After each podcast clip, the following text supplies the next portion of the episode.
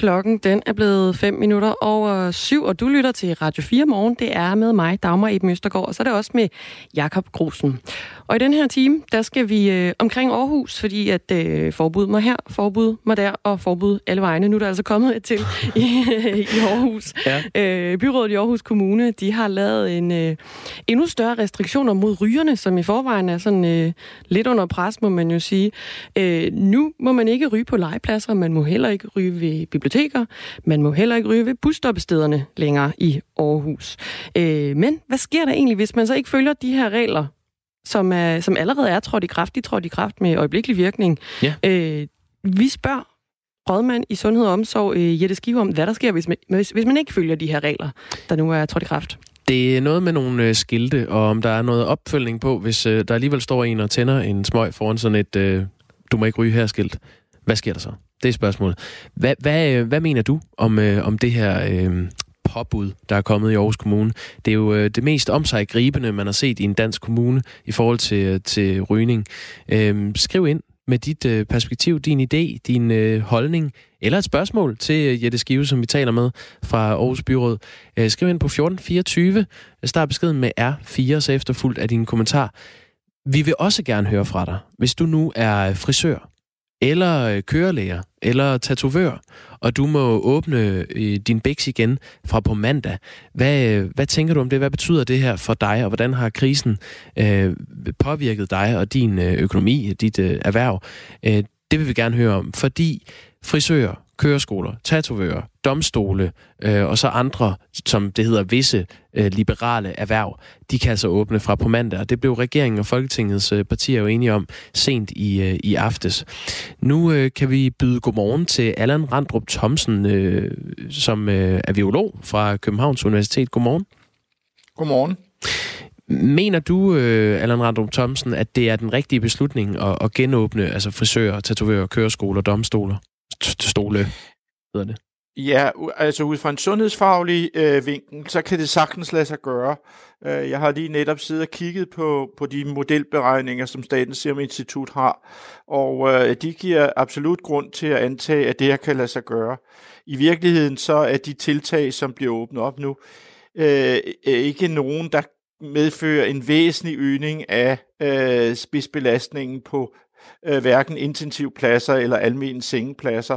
Øh, så det øh, skulle klart kunne lade sig gøre. Selvfølgelig er der nogle usikkerheder på beregningerne, men, men det ser øh, rigtig pænt ud, hvis vel at mærke, at vi stadigvæk holder den øh, fysiske afstand og den håndhygiejne, som vi har gjort hidtil. Uden det, øh, så begynder tingene at blive noget mere usikre. Ja, og det er jo øh, faktisk også et af de øhm, forbehold, som øh, Statens Serum Institut har, har taget i forhold til det her. Det er jo, øh, om folk bliver for øh, overstadige, hvis man øh, åbner for meget. Hvad, hvad tænker du om, øh, om det? Jamen, der tænker jeg netop, at, at øh, en af årsagerne til, at man nok har fravalgt sådan noget som, som restauranter og caféer, øh, det er, at det vil signalere til folk, at nu kan vi ligesom begynde at slappe af, og, og det kunne have en, hvad skal man sige, en adderet følgevirkning i form af, af en afslappning i, øh, i samfundet generelt, som vil komme oven i den, den øh, faktuelle stigning, der vil komme fra at åbne de her brancher. Øh, så, så umiddelbart kan jeg sagtens følge uh, Serum indstilling om, at vi skal vente med restauranter og caféer i, i denne omgang. Og når du siger adderet følgevirkning, så mener du, at, at folk kommer til at stå for tæt simpelthen på caféer og bar og begynder at kysse og kramme igen? Ja, både det, men også kan man sige, at, at du øh, i øjeblikket har vi jo alle sammen bevidst øh, i vores baghoved, når vi bevæger os ud i samfundet, at du skal holde afstand, og du skal tænke over denne her øh, smittespredning osv. Hvis, hvis lige pludselig det er sådan, at caféer og restauranter åbner gadebilledet op, og, øh, og der kommer rigtig gadeliv igen, jamen så kan det jo nemt signalere ligesom til folk, det her er nok ikke så alvorligt længere, vi behøver ikke at passe på. Øh, så, så der kan komme noget oven i selve det, der hænger sammen med den, den fysiske åbning af restauranter og, og caféer. Jeg spoler dig lige tilbage en gang, Allan Randrup Thomsen, fordi du snakkede om øh, de her beregninger fra Statens Serum Institut øh, lige for kort tid siden, øh, og du synes, de så pæne ud i forhold til at genåbne frisører og tatovører og køreskoler og, og domstole. Hvad er det lige i de beregninger, som, som gør, at det ser, ser ud som om det kan være lade sig gørbart? Jamen, det er, er, er det faktum for det første, at vi ikke kommer over denne her øh, berømte en-til-en værdi, altså en smittet smitter en, øh, en, en ny øh, person. Øh, det kommer ikke over en på noget tidspunkt. Øh, og så er det også, at, at hvis man ser på det mest øh, sandsynlige udfald af øh, tiltagene, så vil det betyde, at vi har toppet i, øh, i øh, belastningen af vores sundhedsvæsen.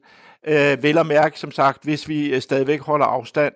Øh, så på den måde vil vi ikke i, ifølge deres beregninger se nogen øh, tiltagende øh, øh væsentlig belastning af sundhedsvæsenet som følge af de her tiltag. Og man skal være klar over, at det er relativt små grupper, vi snakker om. Jeg ved godt, at der er nogen øh, inden for de liberale erhverv, som har tæt kontakt til, til kunder, men, men stadigvæk er det en meget lille gruppe. Øh, Statens Serum Institut vurderer, at det er cirka øh, godt og vel 13.000 mennesker.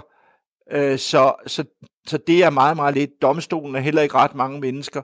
Så, så samlet set i forhold til, hvad vi allerede har lukket op i, i skolerne, som drejer sig om næsten 500.000 børn, og, og, og øh, så er det ikke noget, som egentlig adderer voldsomt til øh, det smittetryk, vi må, må forudsige. Så under forudsætningen selvfølgelig af, at deres modeller er rimelige, og der er indlagt betydelige sikkerhedsmargner i den, med at sige, øh, så, så synes jeg, det ser øh, rigtig fornuftigt ud.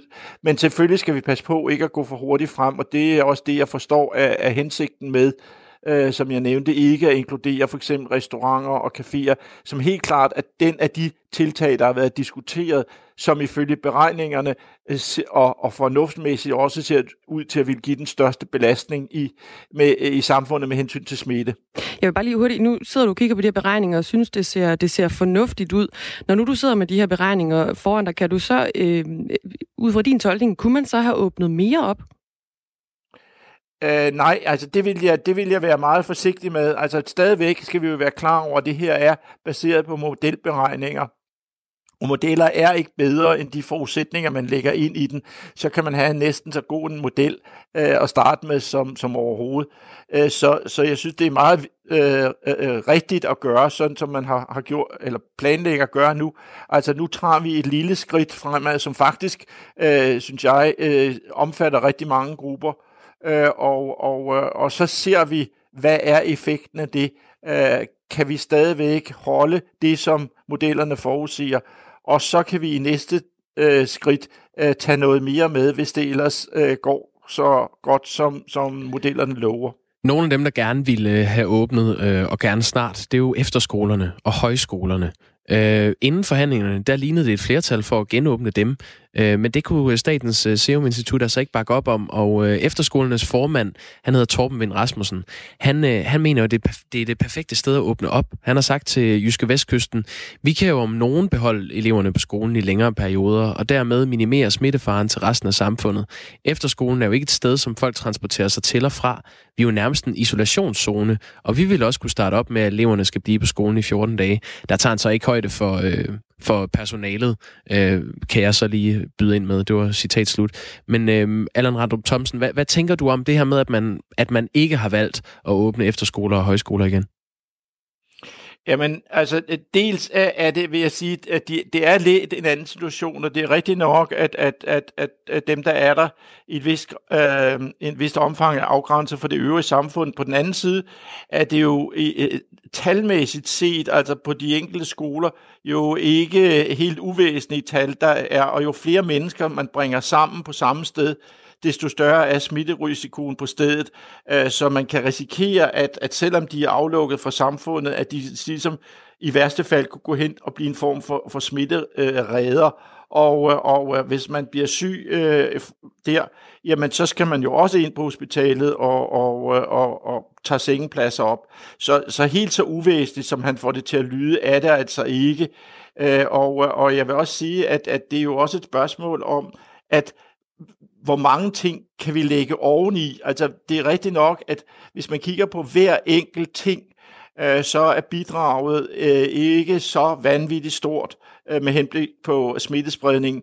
Men, men når man summer dem op, så bliver det jo trods alt noget mere, og der har altså indgået en politisk prioritering om, hvad der sådan er mest... Øh, øh, hvad skal man sige, af interesse for samfundet at få åbnet op. Og der må, man, må jeg sige, det ligger jo uden for mine øh, sundhedsfaglige øh, vurderinger at sige, om, om, om det er rigtigt eller forkert.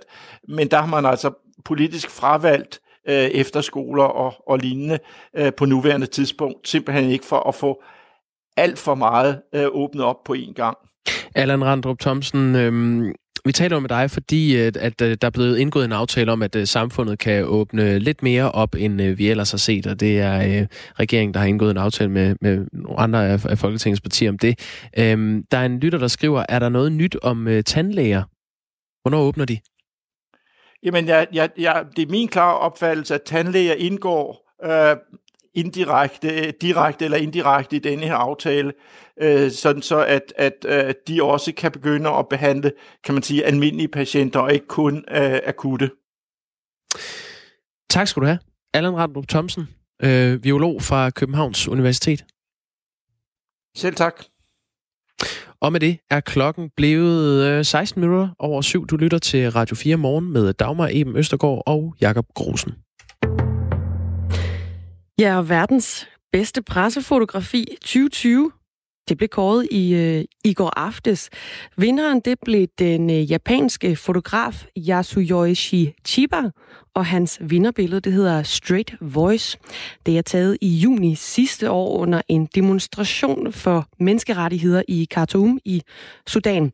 Og godmorgen til dig, Thomas Borberg. Godmorgen. Du er fotochef hos, øh, hos Politiken. Vil du ikke lige prøve at beskrive det her øh, vinderfotografi for os? Jo, jeg kan i hvert fald forsøge. Øh, fotografiet er øh, sådan meget mørkt. Øh, det er fotograferet om natten eller om aftenen.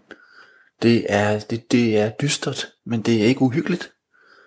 Og øh, så er det en stor gruppe mennesker, primært unge mennesker, som står ganske tæt sammen og billedet er kun oplyst af lyset fra deres mobiltelefoner. Og i midten af den her gruppe mennesker, der står der en øh, ung fyr, og øh, han har åben mund som den eneste. Det vil sige, som om han, at han synger eller, eller siger noget, og øh, han har hånden på brystet. Øh, og det er helt tydeligt, at der er fokus på ham i midten af billedet. Øh, det er meget, meget smukt, meget æstetisk fotografi, synes jeg. Øh, og man fornemmer, at der er en anden stærk historie øh, bag. Og den vokser selvfølgelig så endnu større, når man så har læst billedteksten og forstået konteksten i billedet. For det viser sig, at den her unge mand midt i en voldelig opstand står og reciterer poesi. Ja, hvad er det for nogle... Det Hvad er det for nogle, nogle følelser? Nu kommer du ind på, det et meget stærkt billede, men hvad er det for nogle, nogle følelser, det her billede, det, det, det vækker i, i, i, jamen i dig som, øh, som beskuer? Altså først kan man sige, der er det, sådan det, det primært, eller det spontane, som jeg reagerer på i billedet, det er selvfølgelig, at det er et meget, meget smukt og æstetisk fotografi, og at øh, jeg fornemmer, at det stiller en masse spørgsmål, som det faktisk ikke besvarer. Altså jeg får lyst til at blive nysgerrig på billedet. Og når jeg så finder ud af, øh, at den her unge mand jo i virkeligheden bruger øh, ord øh, som våben i en voldelig opstand, så, øh, så, vokser det, så vokser det simpelthen på mig, og det vokser selvfølgelig følelsesmæssigt, at han, at han skaber håb, øh, og han gør det på en ikke voldelig måde. Og derfor tror jeg også, at, øh, at det her rammer noget, noget universelt i os på en eller anden måde. At det er øh, det, er det fotografiet kan, at på trods af, at det er taget i Afrika, og øh, at øh, vi måske ikke lige kender sproget, eller kender noget andet i den her sammenhæng, så, så er det noget, at, at øh, hele verden vil kunne reagere på, lige meget hvad din baggrund, øh, altså både med sprog og kultur og andet er. Så, så jeg tror, at det her, øh, det, det, det rammer os i følelserne, og øh, det, det er godt fotografi, det kan. Er det det, som et vinderfotografi, det, øh, det skal kunne? Hvad, hvad er det, der gør lige præcis det her fotografi til, til verdens bedste pressefotografi i år? Altså det er jo svært, det er, der, det er jo udvalgt blandt øh, 74.000 billeder, øh, som er indsendt fra, jeg tror, 125 lande over hele verden. Så det er jo svært at sætte, sætte godt fotografi på formel.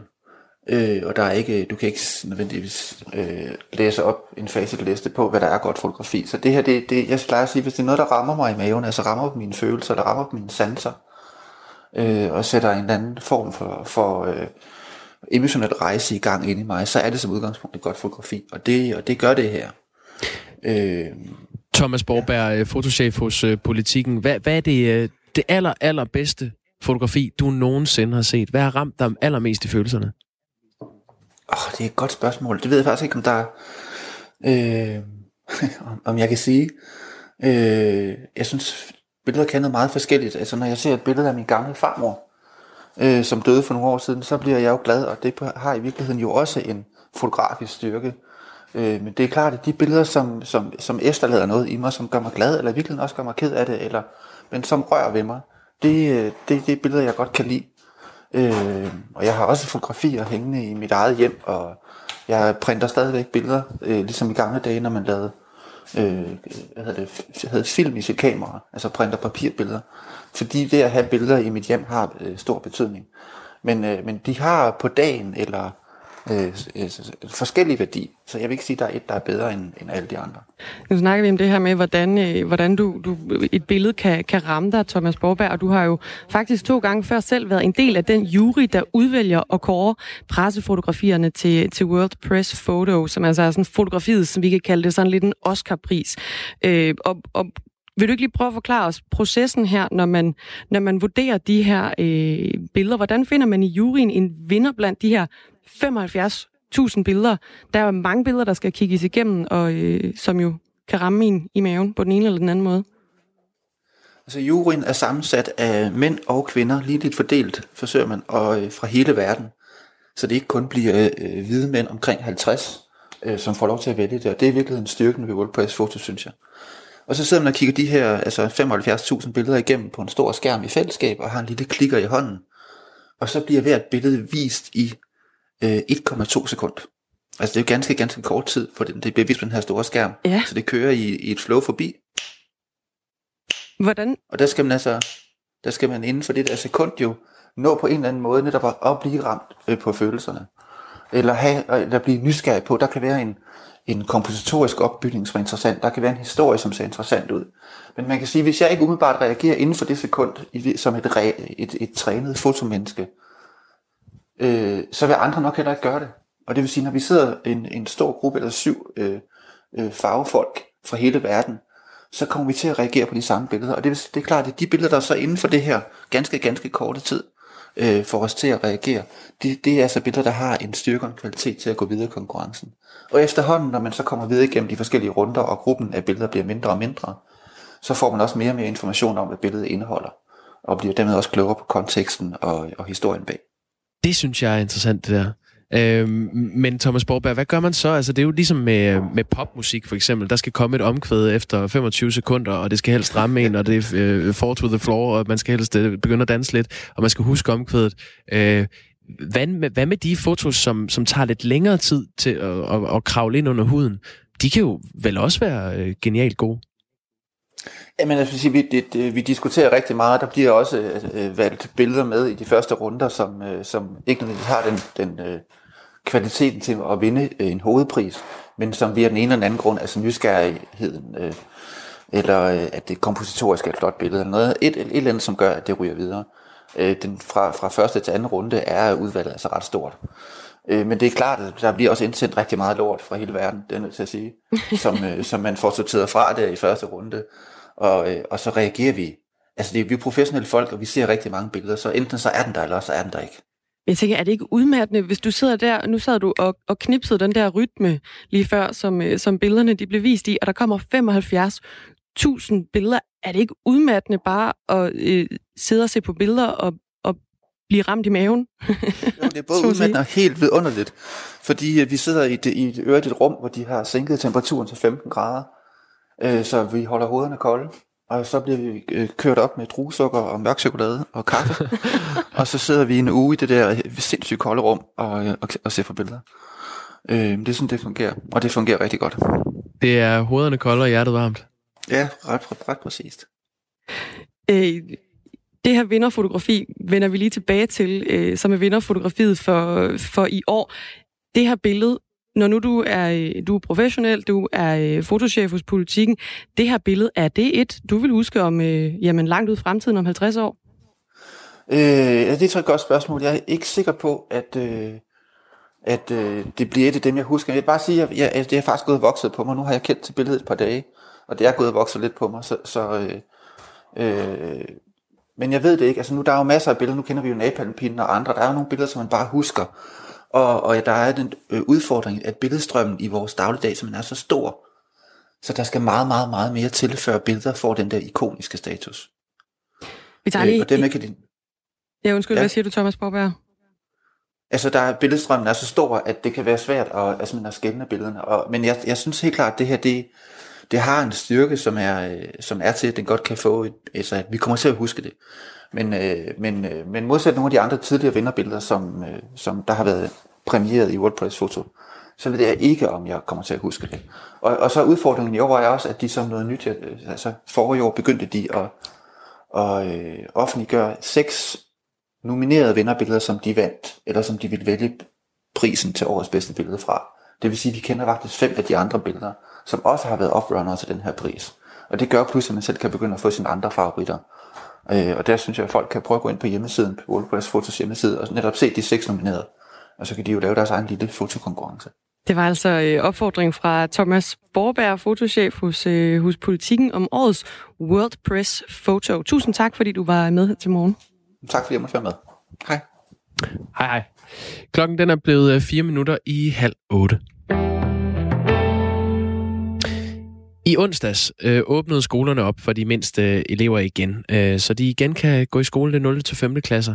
Øh, og det sker der så i den her uge. Det er jo en ny hverdag for både øh, lærere og øh, elever, hvor der skal holdes afstand og øh, vaskes hænder. Men samtidig så skal der også undervises. Godmorgen, Rikke Jul Poulsen. Godmorgen. Du er normalt pædagog, men under coronakrisen her, der arbejder du som lærer for en tredje klasse. Øhm, nu har du undervist i to dage. Hvordan er det øh, skift gået for dig? Altså jeg vil sige sådan, at som udgangspunkt er det faktisk gået rigtig godt. Øh, det er uden tvivl både børn og voksne, der har glædet sig ufattelig meget til at komme tilbage. Øh, men samtidig er det jo også en åbning, der bærer præg af uvidshed og usikkerhed og bekymring og skepsis om, hvordan at vi skal få den her periode til at, til at gå. Øhm, jeg er jo som sagt øh, oprindelig pædagog nede i vores centerafdeling, men har fået lov til at skal være sammen med en tredje klasse. Men de har taget utrolig godt imod mig, og øh, jeg har egentlig også brugt de her dage på at, øh, at få skabt en relation til de her børn. Så alt i alt er det startet godt ud. Og Hvordan ser sådan en skoledag ud for, øh, for eleverne hos, øh, hos jer? Jamen, de møder jo imellem klokken 8 og klokken kvart over 8. Øh, delt i to hold i hver deres klasselokale. Øh, og når de kommer kl. 8, så øh, går de i gang med at vaske hænder. Øh, og øh, når klokken så er kvart over 8, så øh, skulle alle gerne have vasket deres hænder, og så går vi i gang med undervisningen.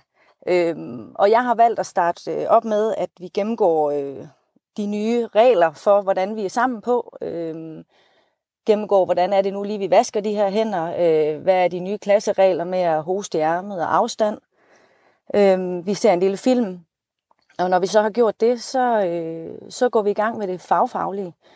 Øh, og nu tænker man sikkert, at jeg er pædagog, hvordan, øh, hvordan klarer jeg det? Øh, jeg har øh, haft kontakt med øh, deres øh, klasselærer, som, øh, som varetager dansk, og den øh, prøver jeg så at varetage, mens min kollega tager matematikdelen. Og det starter vi så ud med, og så bytter vi. Og så er der noget pause øh, og frugtspisning, og når det er overstået, så, øh, så laver vi noget kreativt, praktisk. Det kan være at gå en tur i skoven og snakke om, hvad vi ser der. Øhm, og så kommer vi tilbage, og så er det spisning, og øhm, en lille pause igen, og så er skoledagen faktisk gået.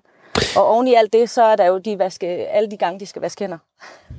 Ja, og det er, jo, det er jo noget af det, der fylder meget, også når du fortæller om, øh, om den her undervisningsdag, at, at så vasker de hænder, ja. Og så øh, får de noget introduktion i, at man skal vaske hænder og holde afstand, og sådan Ja. noget. Det fylder selvfølgelig meget. Øh, For en god ordens skyld, øh, Rikke Jule Poulsen, vil jeg lige sige, at du, øh, du har haft de her undervisningsdage i 3. C på Hellagerskolen i Bredballe, bare så man øh, Ja. lige får det geografisk øh, placeret. Øh, Hvad, Yes. har, hvad har ikke fungeret i de her dage? Altså jeg vil sige, øh, det som, som er rigtig svært, det er, det er selve arbejdsvilkårene, vi arbejder under. Øh, vi skal få børnene til at holde afstand. Det er så svært. Øh, vi som personale skal finde ud af, hvordan vi varetager en, ud, eller en udeundervisning helst. Øh, hvordan vi øh, sørger for at øh, tilgodese vores egen pauser, så, så vi ligesom selv får lov til at puste ud. Øh, så jeg synes generelt, øh, arbejdsvilkårene omkring, hvordan vi skal varetage den her undervisning, er rigtig svær endnu. Ja, det, det er noget, man har snakket meget om, det der med at få, få børn til at, at holde afstand. Altså, boys and girls will be boys and girls, øh, fristes man yes. til at sige. Øhm, hvad, hvad er det helt konkret? Hvad, hvorfor er det svært? Jamen, jeg tror, det er svært, fordi øh, børn er vant til at være fysisk øh, tæt på hinanden. Øh, de krammer, de, øh, de puffer til hinanden, de, øh, de løber om kap. Altså, der, det, det ligger sådan helt i dem, at man er meget fysisk sammen. Og det der med at skal lige pludselig vende sig til ikke at gøre det, og man har haft en lang hjemmeperiode, og man har i virkeligheden bare lyst til at give sine kammerater et kram, øh, det er rigtig svært. Øh, og når man er ude at lege, og, øh, så er det bare det, man er vant til at gøre. Det er sjovt, du siger det på den måde. Vi havde uh, Allan Randrup uh, Thomsen med tidligere her på morgen. Han er biolog, og han forholdt sig til, uh, til den her genåbning af, af samfundet, hvor uh, Statens Serum Institut har sagt, at vi kan ikke åbne, altså sådan set kunne man godt åbne barer og caféer og så videre, uh, uden ja. at uh, smittetrykket ville blive for højt. Men det vil simpelthen skabe en eller anden overstadighed, at, uh, at folk vil blive for overoptimistiske og komme hinanden ved, som uh, man plejede at gøre, ja. når man gik på uh, café. Det var lidt samme uh, mekanisme, vi hører om her. Um, ja. Rikke Jule Poulsen, er der, er der noget, der skal ændres, øh, før I skal i gang igen på, øh, på mandag? Øhm, ja, altså jeg synes jo hele tiden, vi bliver klogere på, hvad er det for nogle justeringer, vi kan lave øh, i forhold til, at vi har været i gang i to dage. Og nu har jeg så brugt rigtig meget krudt på ligesom at, at få lært de her børn at kende, så vi ligesom kan skabe en tillid. Vi skal trods alt være sammen de næste tre uger. Men altså, det vil jo være sådan noget med, hvordan er det, vi justerer ind i forhold til strukturen. Øh, skal vi dele dagen op anderledes? Øh, skal vi gøre noget andet i forhold til pauser? Øh, hvordan til gode ser vi, at, at vi selv får pauser og sådan noget? Øh, og så er jeg jo spændt på, øh, hvordan at, at jeg får lavet det her undervisning, så jeg synes, de får noget ud af det. Skal du tilbage og være pædagog øh, efter coronakrisen, eller fortsætter du som lærer? Jeg håber meget, at jeg skal tilbage på min pind øh, nede i centerafdelingen. Det er jo Det håber vi så også for dig. Rikke Jul Poulsen er pædagog, og i denne coronatid altså lærer for en uh, øh, 3. klasse. Tak fordi du var med. Velbekomme. Og så bliver klokken øh, 7 32, og det betyder altså, at det er tid til et nyhedsoverblik, og det er med Thomas Sand her til morgen.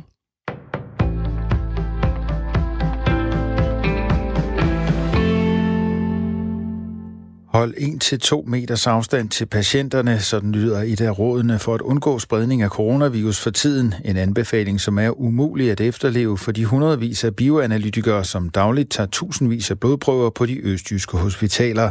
Derfor undrer det nu formanden for bioanalytikerne i Midtjylland, Karin Vestergaard, at der ikke bliver taget stilling til brugen af værnemidler, når der skal tages blodprøver.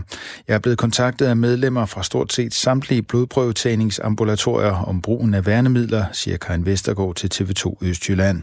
Og flere af de ansatte har siddet med patienter, som stiller spørgsmålstegn ved, om det er forsvarligt, at blodprøvetagningen sker uden brug af mundbind og visir.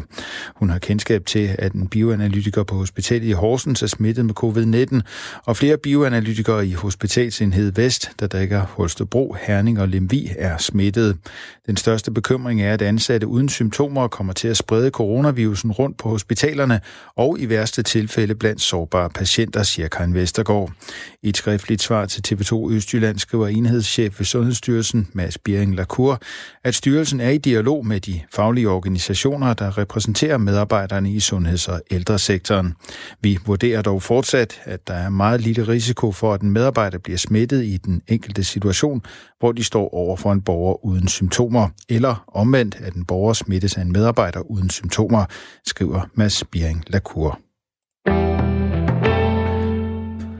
Børn fra 0. til 5. klasse skolegang var noget af det første, der blev genåbnet af regeringen, og børnene har da også haft deres første skoledag siden samfundet blev lukket ned på grund af coronavirus. Det er derfor en anden hverdag, der møder børnene i skoleklassen, da det er nogle helt andre retningslinjer om afstand og afspritning af hænder, der også fylder på skoleskemaet. Derfor mener Red Barnet, at det er afgørende, at forældrene tager en snak med børnene om, hvad der venter dem. Det er også vigtigt, at forældrene ikke lægger deres egen nervøsitet eller bekymringer over barnet. Børn i særligt øh, 0. til, til 5. klasse er i en alder, hvor at de kigger mod deres forældre, når de skal finde ud af, hvad der er rigtigt og forkert i verden. Og, og øhm, hvad de skal mene om, om ting, om noget er farligt osv. Og derfor øh, vil det påvirke ens barn enormt meget, hvis øh, man selv er meget bekymret og fortæller ens barn om, om alle ens bekymringer siger Naja King Son, der er seniorrådgiver i Red Barnet og arbejder med skolebørns trivsel og fællesskaber. Hun mener, at det er vigtigt, at der bliver taget en stille og rolig snak med børnene om, hvad de kan forvente at møde i skolen. Det er vigtigt at tale med sit barn om øh, skolestarten, fordi øh, det kan skabe stor bekymring hos, øh, hos nogle børn, når, øh, når rammerne pludselig er anderledes, end de plejer. Og øh, derfor så er det en god idé at øh, forberede ens barn på, hvad det er for nogle nye rammer, der kommer til at være i skolen. Kina opjusterer dødstallet efter coronavirus i Wuhan med omkring 50 procent. I alt har myndighederne lagt 1.290 døde til det samlede tal, skriver nyhedsbruget AFP. Dermed er det samlede dødstal nu på 3.869 i millionbyen, der var virusets oprindelige center. De kinesiske myndigheder erkender ifølge AFP, at mange sager enten er blevet fejlrapporteret eller helt manglet i de tidlige opgørelser. De kinesiske myndigheder har særligt tidligt i processen fået kritik for at lægge låg på sundhedskrisen. Blandt andet amerikanske efterretningstjenester har sået tvivl om rigtigheden af dødstallene i Kina. I dag tørt med en del sol, dog stedvis noget sløret. Temperaturer op mellem 10 og 14 grader. Du lytter til Radio 4. Mit navn er Thomas Sand. Der er flere nyheder klokken 8.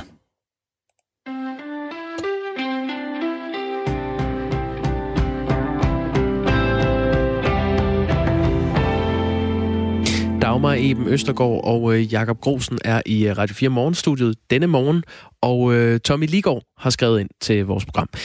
Fotos, jeg aldrig glemmer. Pigen ramt af napalm. Legendarisk billede. Mm, ja, det må man sige. Øh, John øh, Kennedy gør honør ved sin fars øh, borger. Et andet billede, der har gjort indtryk. Overraskelsen i ansigtet på folk, da det går op for dem, at Trump har vundet. og Bjarne Ries vinder Tour de France. Kys til Danmark-billedet. Det var, øh, det var nogle billeder, der har gjort indtryk. Det var, fordi vi har talt om vinderen af World Press Photo her til morgen. Øhm, tak for den sms, Tommy. Øhm, ja, skal vi ikke bare sætte sådan en lille trumvivl på, og så går vi til næste historie? Det synes jeg. For, øh, for to dage siden, der besluttede et enstemmigt byråd i Aarhus Kommune at forbyde rygning ved øh, flere kommunalt offentlige udeområder. Det gælder for eksempel på legepladser, det gælder ved bibliotekerne, og ikke mindst altså ved byens busstoppesteder eller kommunens busstoppesteder. På DR.dk, der kunne man blandt andet læse mest vidtgående forbud i Danmark. Aarhus forbyder rygning ved busstoppesteder og andre offentlige arealer, var der en artikel, der hed. Et øh, på mange måder historisk forbud, må man sige, som øh, ikke alle i byen er lige begejstrede for. Hvad tænker du om den her, ja, det her forbud? Jeg synes, det er gået lidt for... Nu, nu stopper vi snart, synes jeg. Vi lever altså i en fri verden, så øh, altså, hvis jeg ikke må ryge her så tæt på et busstopsted, som jeg er nu, så ved jeg snart ikke, hvor vi er henne. Ja, sådan, sådan lød det altså, da vores øh, reporter Anders Vore, han i går talte med ryger, der røg nogle af de steder, hvor det altså fremover ikke er, ikke er tilladt. Nu kan jeg sige godmorgen til dig, Jette Skive. Godmorgen. Du sidder i byrådet i Aarhus Kommune for Dansk Folkeparti, og så er du rådmand i øh, Sundhed og Omsorg øh, i Aarhus Kommune. Ja. Det her med rygning i Aarhus, er der tale om et, øh, et reelt forbud? Der er tale om en, en henstilling. Øh, vi kan ikke øh, udstede forbud øh, set i, at vi ikke kan, kan yde sanktioner. Det er der ikke lovhjelm til. Så det er en henstilling til folk om ikke at ryge her. Du har været øh, en af bannerførende på det her øh, forslag i det skive. Kan du ikke lige gøre os klog på, hvad er det lige problemet er i, at Aarhusianerne de får en cigaret, for eksempel udenfor ved et busstoppested? Nu er jeg jo sundhedsrådmand, så øh, det er jo min opgave at, at sørge for, øh, at øh, jeg udlever den job, jeg er blevet sat til. Og i øjeblikket kigger vi jo på kurver, desværre. Og når vi kigger på kurven over ryger, øh, så er der 40 unge mennesker, der begynder at ryge. Så den er stigende. Der er 14.000 mennesker, der dør hver år relateret af rygning. Altså bare her i Danmark. Den er også stigende. Og som sundhedsrådmand og som medlem af øh, Røgfri Fremtid, det er der 84, 84 kommuner, der er, så øh, kan vi jo ikke bare sidde på hænderne og se, at det går bare deroppe af. Så derfor vil vi gerne gøre det så besværligt som muligt overhovedet for unge mennesker at begynde at ryge, samtidig med, at vi skal være rollemodeller for dem, og sige, at det er ikke smart at ryge. Vi kender konsekvenserne. Det er os, der er de voksne. Lad os nu antage, at øh, jeg står udenfor. Jeg står og venter på en bus. Jeg trænger for eksempel til en, øh, en cigaret. Nu har I så lavet den her henstilling, der betyder, at jeg ikke må tænde en cigaret ved, ved busstoppestedet. Hvor langt væk skal jeg fra de her øh, steder, de her offentlige områder, hvor jeg nu ikke længere må ryge? Hvor langt væk skal jeg gå fra dem, før jeg må tænde den her cigaret? Hvis du vil vise hensyn over for dine medpassagerer, øh, så går du selvfølgelig et sted hen øh, så langt væk, så du ikke øh, generer andre mennesker. Og det er det, det kommer an på. Øh, når man står og samlet i sådan en flok, øh, så skal man ikke stå og ryge ved et busstop, så må man trække sig øh, et godt stykke tilbage. Men hvor langt væk er et, et godt stykke? Det øh, vurderer den enkelte selv, eller så skal man nok ligesom på øh, restauranter eller andre steder, der er der jo ikke nogen, der kan finde på at, at sidde og ryge eller tænde cigaret, og heller ikke inde i en bank eller i et kontor eller noget, og, og man går som regel væk, men man er bundet til at stå ved det busstoppested, fordi man nu engang skal med den bus der.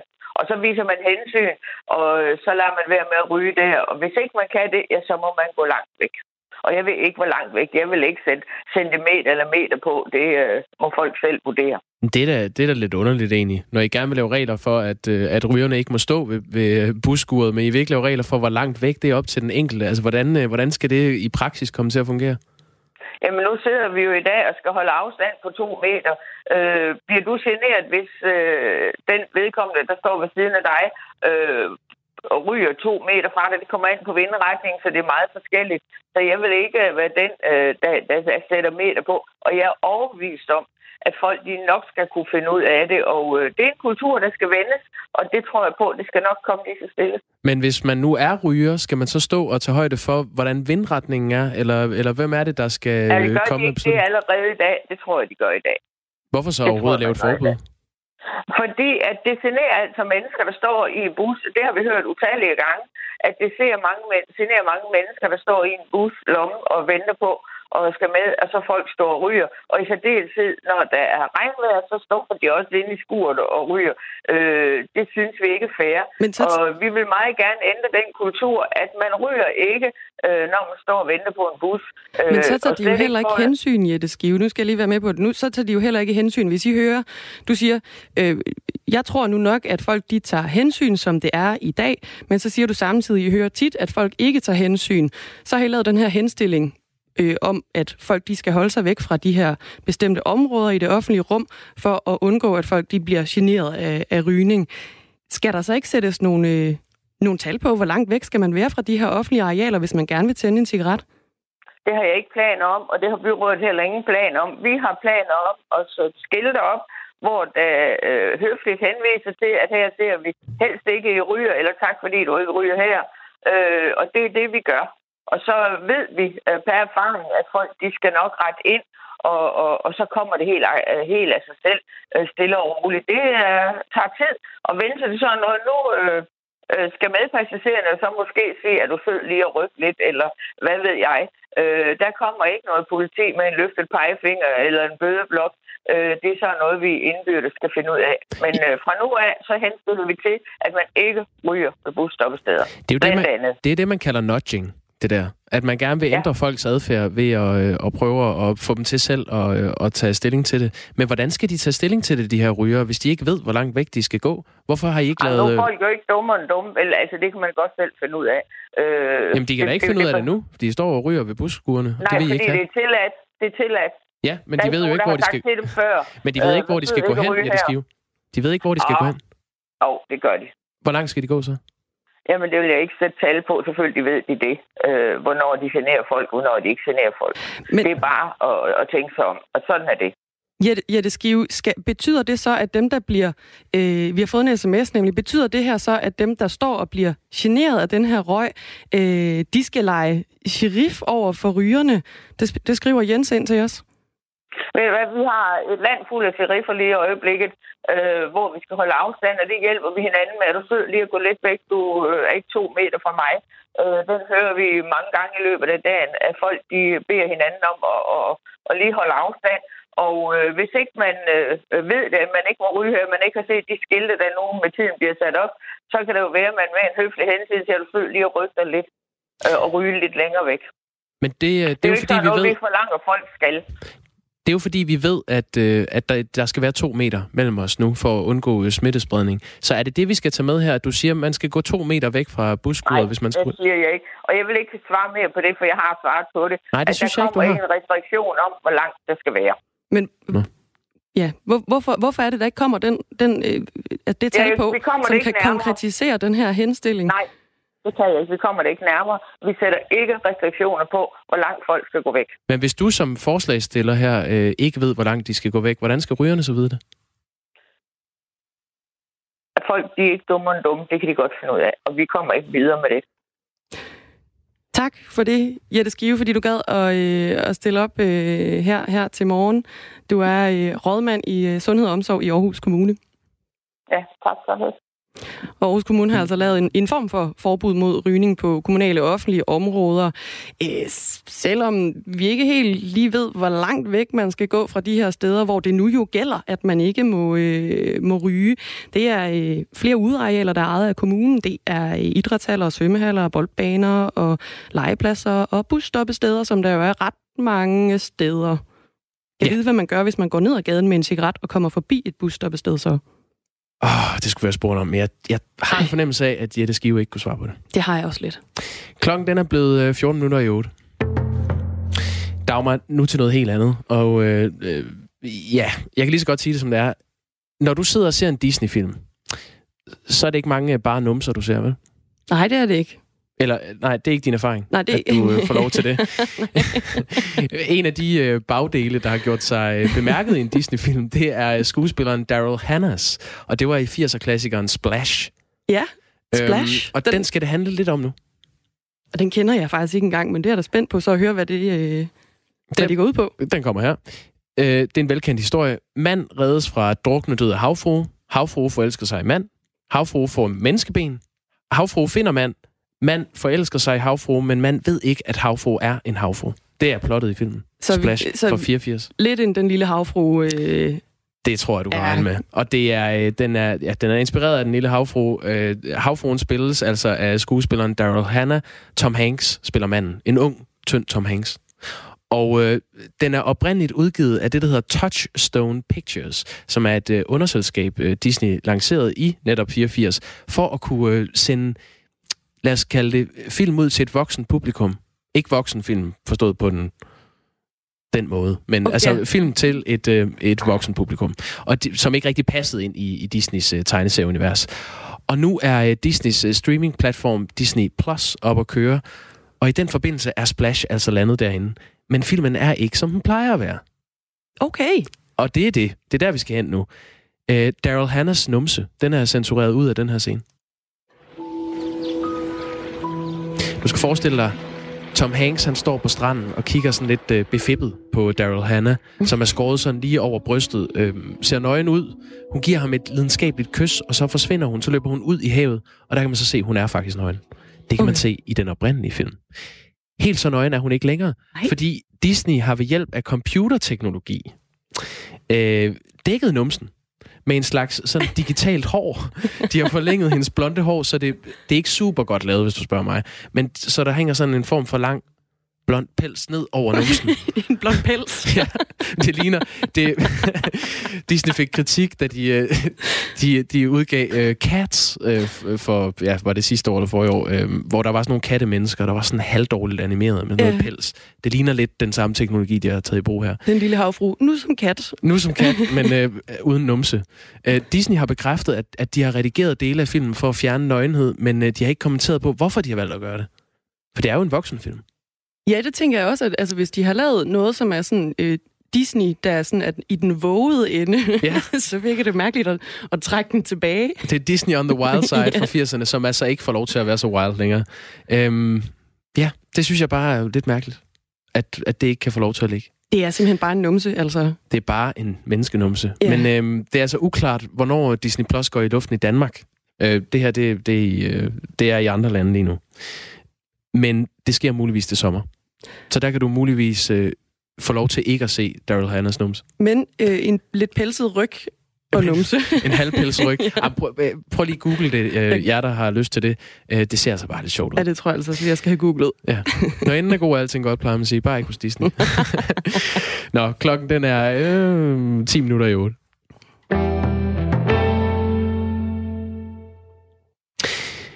Nu skal vi øh, høre en lyd øh, fra gaderne i øh, den by, der hedder Cladotner.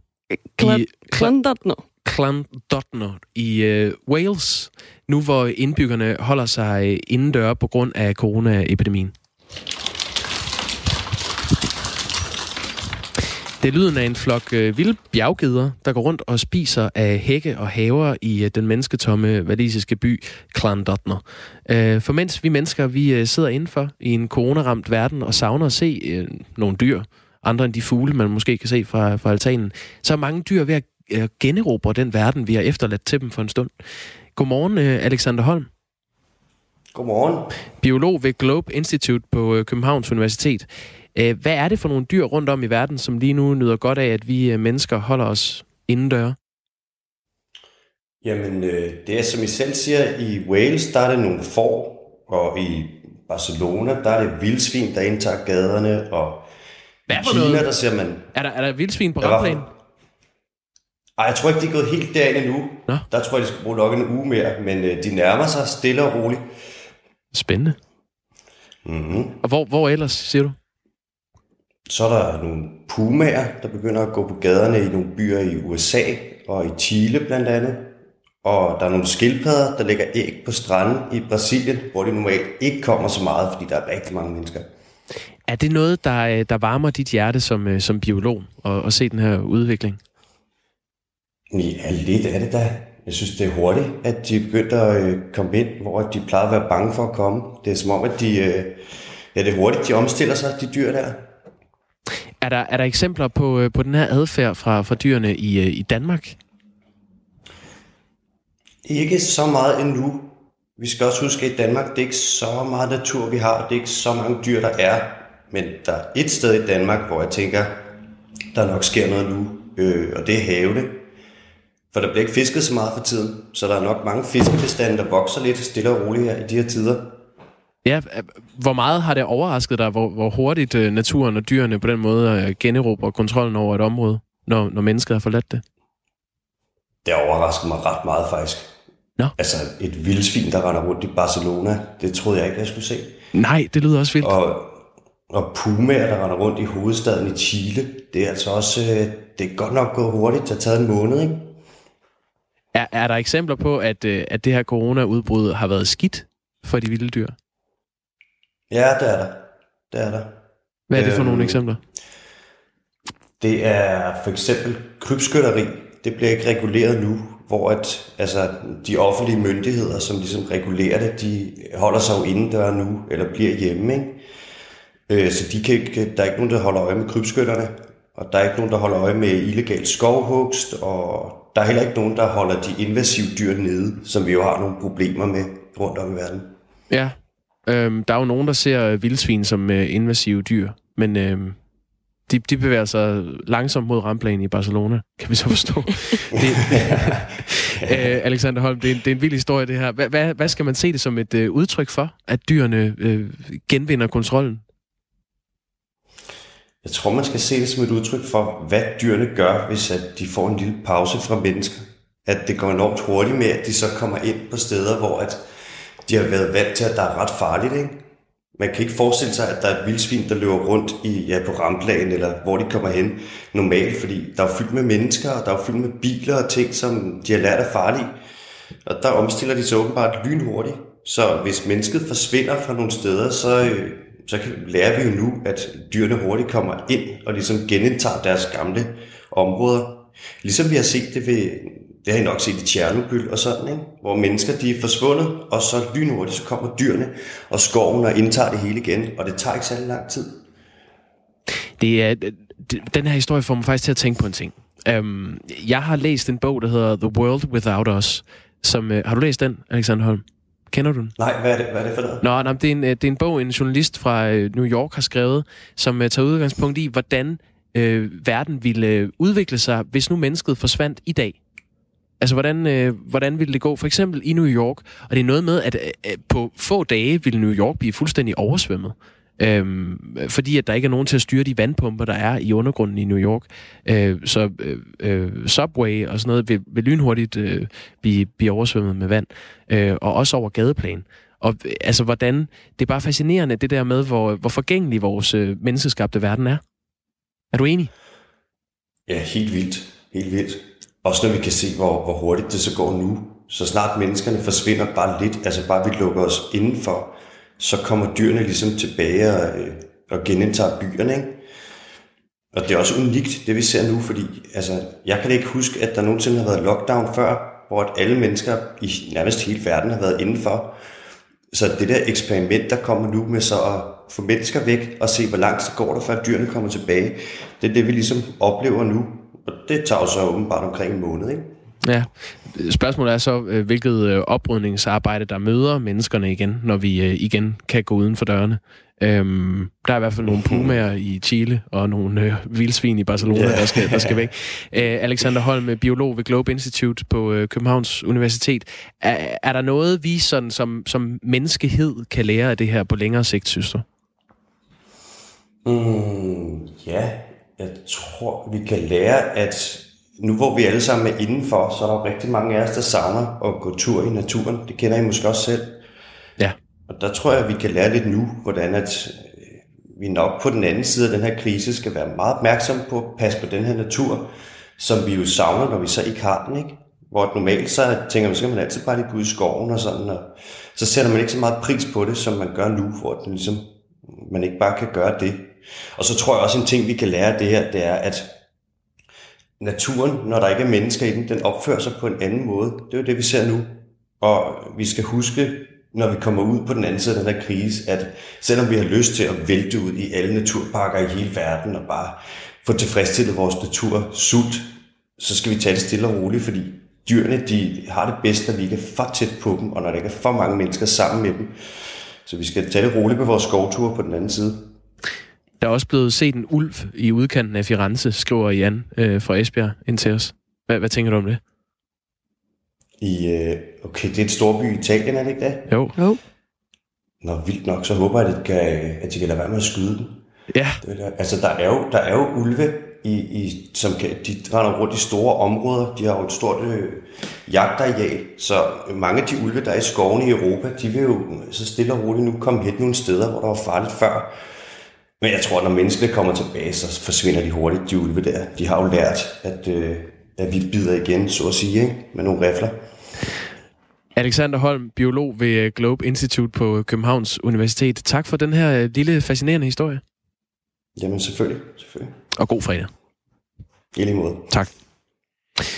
Og vi, vi bliver altså lige lidt i, øh, i dyrenes verden lidt endnu. Ja. Vi har et mysterium. Nå, fortæl. Der er øh, på Læsø mm. hundredvis af døde fugle, øh, der har skabt en, en undren, kan vi sige. De ligger ligesom spredt ud på, på, øh, på den her lille ø, ud for, for Danmarks øh, jyske spids, det skriver ved Ekstrabladet. Nå. Øh, men der er altså ikke nogen, der ved, hvad der er sket med de her fugle. Nå. Der er blevet lavet nogle test. Man har øh, undersøgt dem for fugleinfluenza, kunne det være, kunne det være sådan noget. Øh, det har Fødevarestyrelsens afdeling for veterin, i Veterinær Nord øh, altså udført de her øh, test for, for fugleinfluenza. Kunne det være det, der havde, havde taget livet af de her øh, stakkels fugle? Det var det ikke. Og nu er det så op til, til Naturstyrelsen ligesom at, at finde ud af, hvad det kan være. Er der nogle teorier? Der er nogle teorier, fordi svaret det kan så ligge øh, 1000 km væk fra Læsø. Nå. Der har man set et, øh, et lignende fænomen. Tidligere, det er også Ekstrabladet, de har beskrevet, hvordan der er fundet øh, over 100 døde fugle på et område i Angs, Angsley i det nordvestlige Wales. Det kan ikke Der er vi tilbage i. Wales. Vi er tilbage i Wales, Det var ja. lige bjerggederne, præcis. vi Det var bjerggederne her. Vi, vi kredser lige om, om Wales og de her geder. Der har man en teori. Ja. Prøv at gætte, hvad den er. Mm, og det er ikke fugleinfluenza. Øhm, øh, øh, de er blevet ramt af noget øhm, lyn. Ja, det kan man godt sige. Måske man kan sige det. De er i hvert fald blevet ramt af noget. Øh, her tror man, at øh, fuglene de har fløjet op i luften, Ja. og så er de øh, blafret lige så stille derudad. Jeg ved ikke, om de har haft en off-dag eller et eller andet, men man tror simpelthen, de er flået ind i hinanden. Altså to fugleflokke? To fugle er flået ind i hinanden, og så er de simpelthen døde af kvæstelserne. Det lyder fuldstændig urealistisk. Altså, hvorfor, hvorfor skulle det lige pludselig ske? Jeg ved det simpelthen ikke, og det er der heller ikke rigtig nogen andre, der lige sådan kan, kan regne ud. Men jeg er sikker på, jeg er stensikker på, at der sidder nogen derude og virkelig kigger, kigger ind i det her med, med de her fugle, som klasker ind i hinanden i luften og falder til jorden. Og det var på Læsø? Det var på Læsø. Den historie, den skal vi øh, holde øje med. Det skal vi i hvert fald. Ja, men nu er klokken blevet 8, det er tid til nyheder.